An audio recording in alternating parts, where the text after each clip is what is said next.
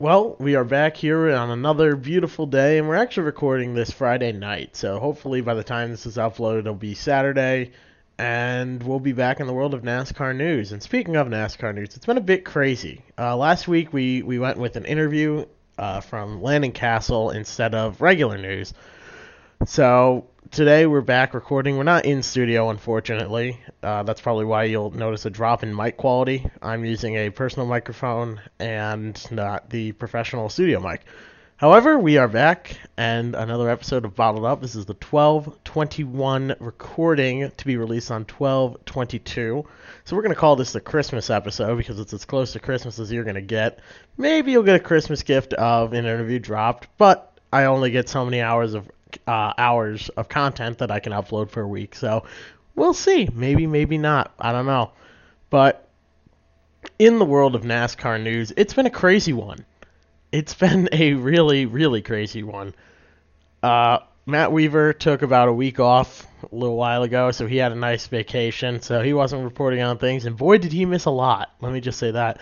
The first thing uh, that comes to mind is Ross Chastain's sponsor, for last season and I believe projected for this season, uh, DC Solar has been raided by the FBI. And the rumor around the block is that it's tax issues. I can't confirm that. Um, nobody's really saying much of anything. However, tax issues is the rumor on DC Solar.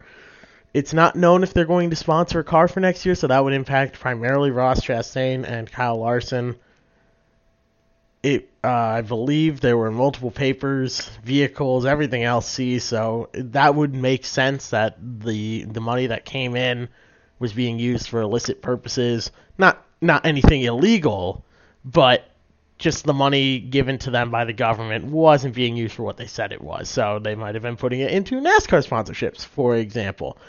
But nobody knows. Again, that's unconfirmed. However, we're not gonna we're not gonna speculate. That's not what this is about. You know, we don't sit here and, and say maybe this, maybe that. This is an issue that's currently developing and will continue to develop. And as soon as we get a solid answer, I'll be sure to let you know everyone know about it here on the Bottled Up podcast. I hope everyone's having a great vacation. I hope everyone is on vacation at this point. We're coming up close to Christmas. And going back, we're going to think about the year in general and what a year in NASCAR it was this was the year of dominance when nobody really expected it. Kevin Harvick has always been a fantastic driver, but he's never really had a season quite like this one in recent memory. Stewart Haas Racing was very, very good this year. And it really came down to a Ford versus Ford versus Toyota battle, excuse me, for the championship and really the you know, for the manufacturer championship and everything else. It ended up being a Ford winning with Joey Logano and kind of the the underdog, I would say. One win uh, at Martinsville. Actually, might have had a win earlier in the season. Now I have to fact check that. I actually just do my recordings all in one big chunk, so if I made a mistake there, please excuse me. But Joey Logano uh, was the champion, as I'm sure everyone knows. So that's that's one way to start this season recap. Is start at the end of it.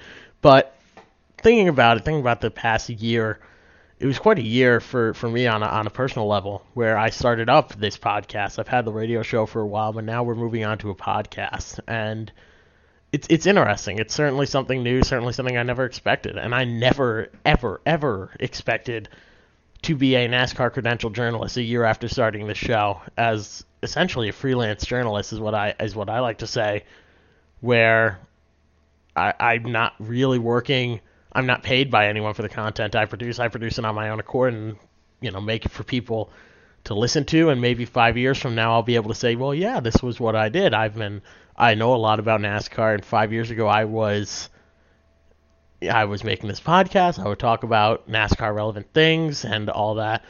Again, that's speculation. That's not what I'm here for.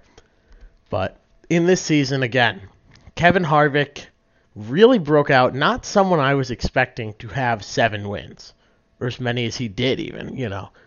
Granted, that came with a lot of controversy, and this was the first time in a while I remember this much controversy over the rules. of you know, and there were a lot of rule changes as well, and that brings me to another point with Hattori Racing. They won the championship in the Truck Series, and they kind of had the wool thrown over their eyes uh, by NASCAR when they just sort of said, "Oh yeah, no, you're changing engines," and that was it. No notice beforehand, really not much time to prepare. It was just you're changing engines, you can't use that engine anymore. And what do they do? They go out and they win the championship. But going back to my point with Kevin Harvick, I keep I keep going off and I'm trying to loop it back now to Kevin. Um, I had the chance to talk to him at the uh, Foxwoods Resort Casino when they announced the Foxwoods 301 at New Hampshire Motor Speedway. I also had the chance to talk to him after uh, his win at New Hampshire Motor Speedway in the media center.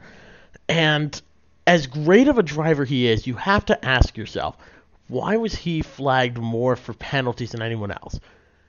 And the first thought that comes to mind on that would be, well, he was cheating, which, granted, may be true.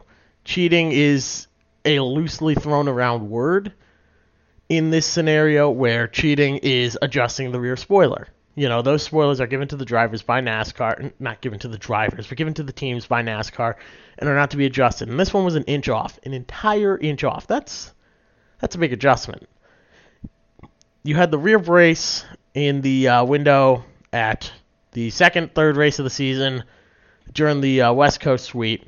That rear brace failed, and it was giving him a lot of extra downforce and a couple extra miles an hour on the straightaway. And you have to think about that, where those cars are incredibly per, you know, I can't speak, precision machined vehicles. It's everything on those cars. And in my interview with Corey LaJoie, where I had him on the show, I asked him about this directly. I said, Do you think this was accidental? And he said, I'm not going to speculate on behalf of their team, but there is nothing on those cars that isn't built to fail. That isn't, you know, if it fails, it's built to fail.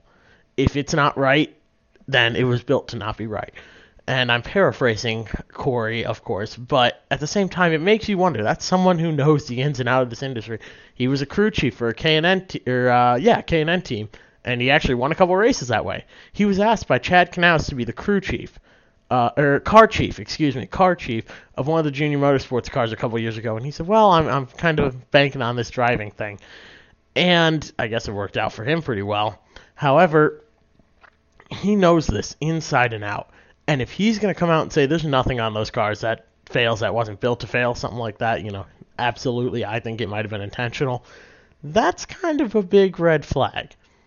You have to wonder what extent that these crew chiefs will go to to win, and rightfully, you know, rightfully so. Everybody wants to win one of those races. For my team back at Purdue, uh, that that I run for my dorm, we'll do anything to win. Granted, I'm, I guess I'm the exception where I we've been offered ways to to take advantage of unwritten rules, but I haven't jumped on them, and maybe that's a shame on me as a crew chief. That can be another that can be a whole other podcast episode. But it really makes you think. Those guys are desperate to win because this is their entire life's work and they love racing as much as the fans do, if not more. What extent are they going to? What extent is Rodney Childers going to? to win races from the box. You know, Cole Pearn, what what extent is he going to? You have to wonder. And I'm not saying they're cheaters. I'm I'm doing everything I can not to call them cheaters.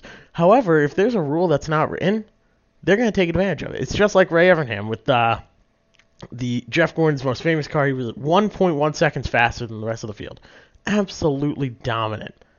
And after going out and showing off that car and the speed it had, he was called into the president of NASCAR's office. And this is a story that I, I've, you know, heard. I believe it was NBC that published it. In an interview with Ray, they asked him what happened in that meeting, and he said, "I was given a phone and I was told call your boss." And he said that car's illegal, and Ray said, "No, no, that's that's not it at all. You know, it just passed inspection and everything else." And he said, "Well, that car will be illegal by tomorrow morning. Go go call your boss." So, what extent it's a good thing to wonder about what extent these crew chiefs are going to to push the limit, push the line, and take advantage of the rules. One incident, one incident that excuse me that comes to mind is during the All Star race a couple years ago where they tried a different uh, compound, a tire compound, and I distinctly remember the rules were you had to put all four tires on at the same time. and everyone wasn't really sure about this compound. It was faster, but it would wear out a lot quicker, and they weren't really sure what to do.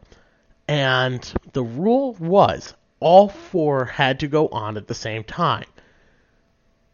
So what did the crew chief of Clint Bowyer's car do? He put all four on at the same time. He went out and he ran a couple laps. Next time he came down pit road, he pulled the left sides off and put the regular tires on.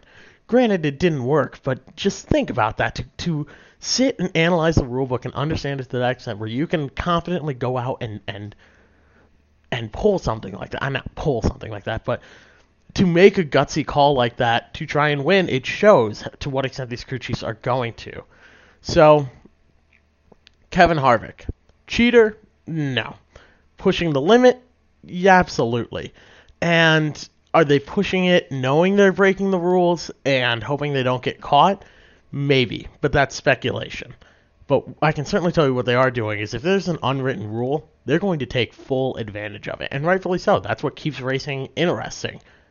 Back when racing was first started, they had a limit for uh, well, actually, there really wasn't a limit, you know. With the fuel line, there wasn't a limit with the length of it. There's a limit for the size of the fuel tank, but not the length of the line. So I believe it was Fireball Roberts just had a fuel line that went back and forth, back and forth, back and forth underneath the car that could add so much more fuel he could go out and run for a lot longer. It's things like that that pushed the sport forward, made things move and, and added more rules, but by adding more rules, you're just opening up more ways for the rules to be taken advantage of, I guess. So Kevin Harvick, an absolutely dominant season. You have to wonder what was missed by NASCAR, where they caught them on certain issues with the spoiler, with the rear brace, with everything else. What did they miss? Did they miss something? You, you never really know, and it's it's fun to think about, but something we'll never really know for sure, I suppose. Another guy I want to talk about is Martin Truex Jr. He had a great season, but nowhere near the caliber that they were last year. And what what caused that?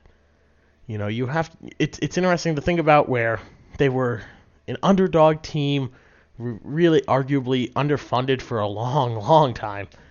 And all of a sudden they go out and then they win the championship and the next year they shut their doors. That says a lot about the sponsorship model for one thing, but Martin Truex Jr. is now getting the opportunity of his lifetime to go and drive for Joe Gibbs with Cole Pearn still as his crew chief. That's pretty remarkable. And it seemed like for a while his career was his career was really over. Michael Waltrip Racing, they were never really stars of the field. And then he went to Furniture Row. Again, not really a single car team, not really stars of the field. However, they grew, they worked hard, and they became champions. Martin Truex Jr., if you told me five years ago that Martin Truex Jr. would be the 2017 champion, I probably would have laughed at you and said, well, yeah, he's driving junk equipment. Do you really think I'm going to believe that. Well, here we are. Overall, this season was pretty incredible. It was one of the best seasons I've really watched in a long time, and maybe it was, you know, maybe I'm biased. Maybe because now I was actually in the media center at races. I was seeing everything from behind the scenes. I made some incredible friends: Claire B. Lang, Jeff Gluck, Matt Weaver, all these all these incredible reporters that I now get to talk to and, and see on a regular basis at the track. Maybe I'm biased that this was the best year for NASCAR racing that I've seen in a while, but really, it's going it's it's going to be the best season in a, in a while. I think I'm I'm skeptical about this package for next year. I hope I'm wrong in that this racing will be severely limited in its scope because the drivers are going to be unhappy and they don't, you know, drivers for the big teams, they want the ability to go out and lead by three or four seconds. They want to go out and just dominate races. And they hate when they get dominated, but that feeling when they are out there just running all over everybody else, that's pretty darn good, I can imagine. So it's going to be interesting. And these smaller teams, you know, uh, Starcom Racing and Rick Ware Racing, all these teams that are coming together, coming to fruition now, they they're probably loving this because now it gives them more of a fair shot, which is good. That certainly is an issue to have so many underfunded teams that are pretty much some that are just starting park and some that are just out there fighting for 30th. It's a shame to see. You know, it would be. Can you imagine 40 cars fighting for the lead? How incredible that would be for racing. But that's, again, a whole other conversation for another time, and we'll probably have it. To continue on with this year in review theme that I guess we've sort of developed over time, we had something really interesting and new the Roval.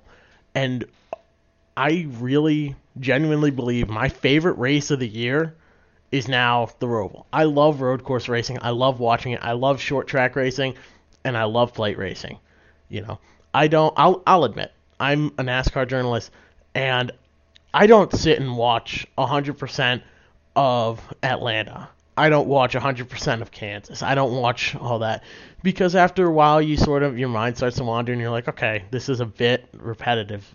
It's it's just old versus well i shouldn't say old i shouldn't say it gets old it's they're unique races in their own way but at the same time there's some tracks that are more entertaining than others but when you go to the and watch the race at the roval i wasn't there personally but i really hope to be soon it is just something else entirely it's really incredible combining a road course with an oval and that's just a genius idea that everyone sort of scoffed at i think and then they did it, and everyone was going, "Oh my gosh, that racing was unbelievable!"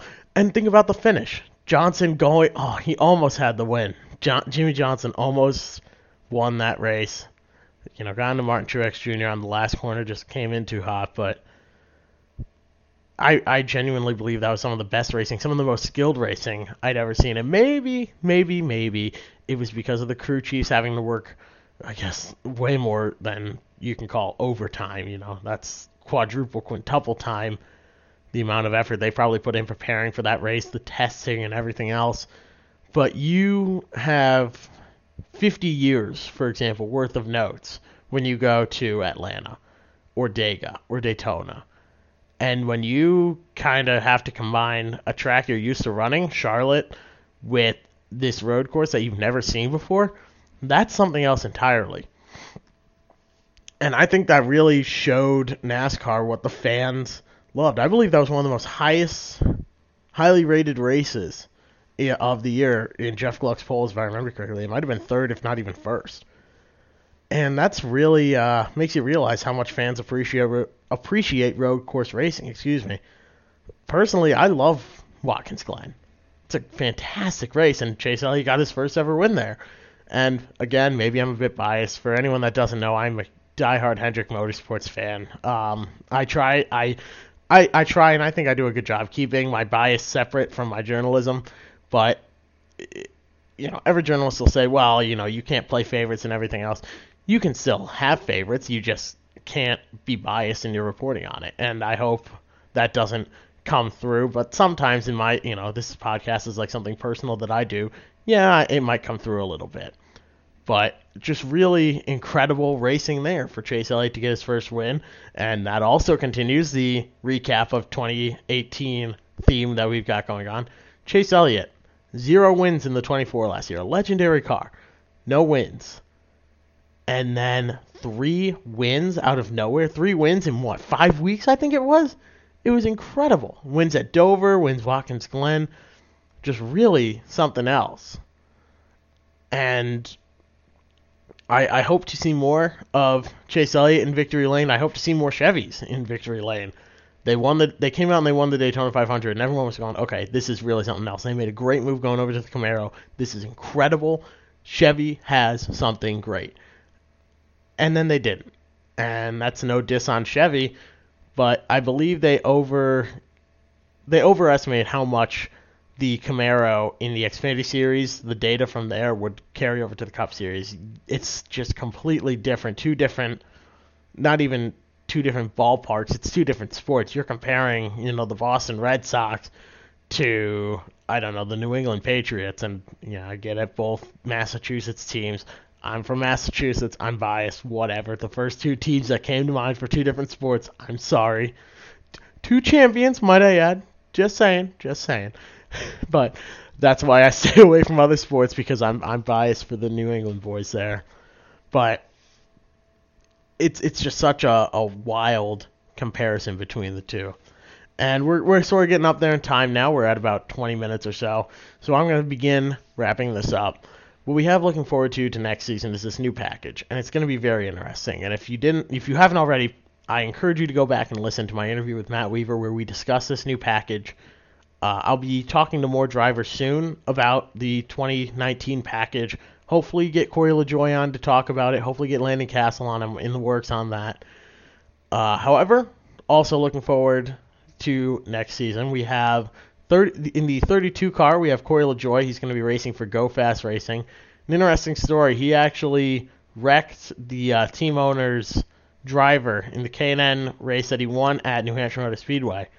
And the owner went over.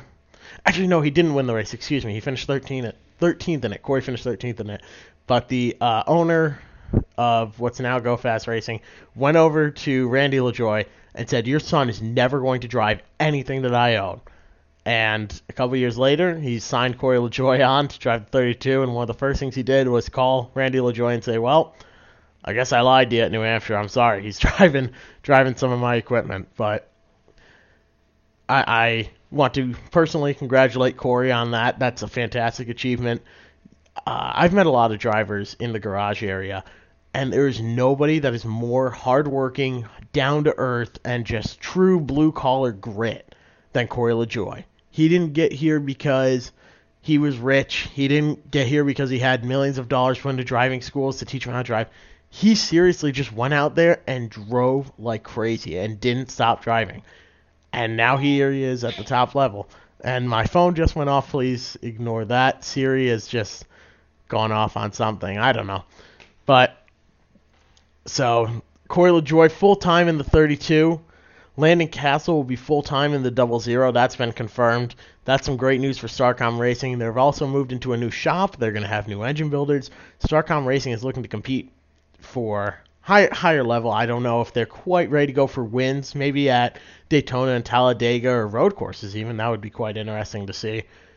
But they are moving to new engines. They're moving to a new, bigger shop and that's going to be fantastic to see. I think they were stretching the resources a bit thin by running two cars. However, that's twice as much money coming in when they finish well. So, but it's also risking twice as much money in damages. So, hopefully they have a good season. I love rooting for these smaller teams, the underdogs. It's great for the sport to have smaller teams coming out and competing with the big guys.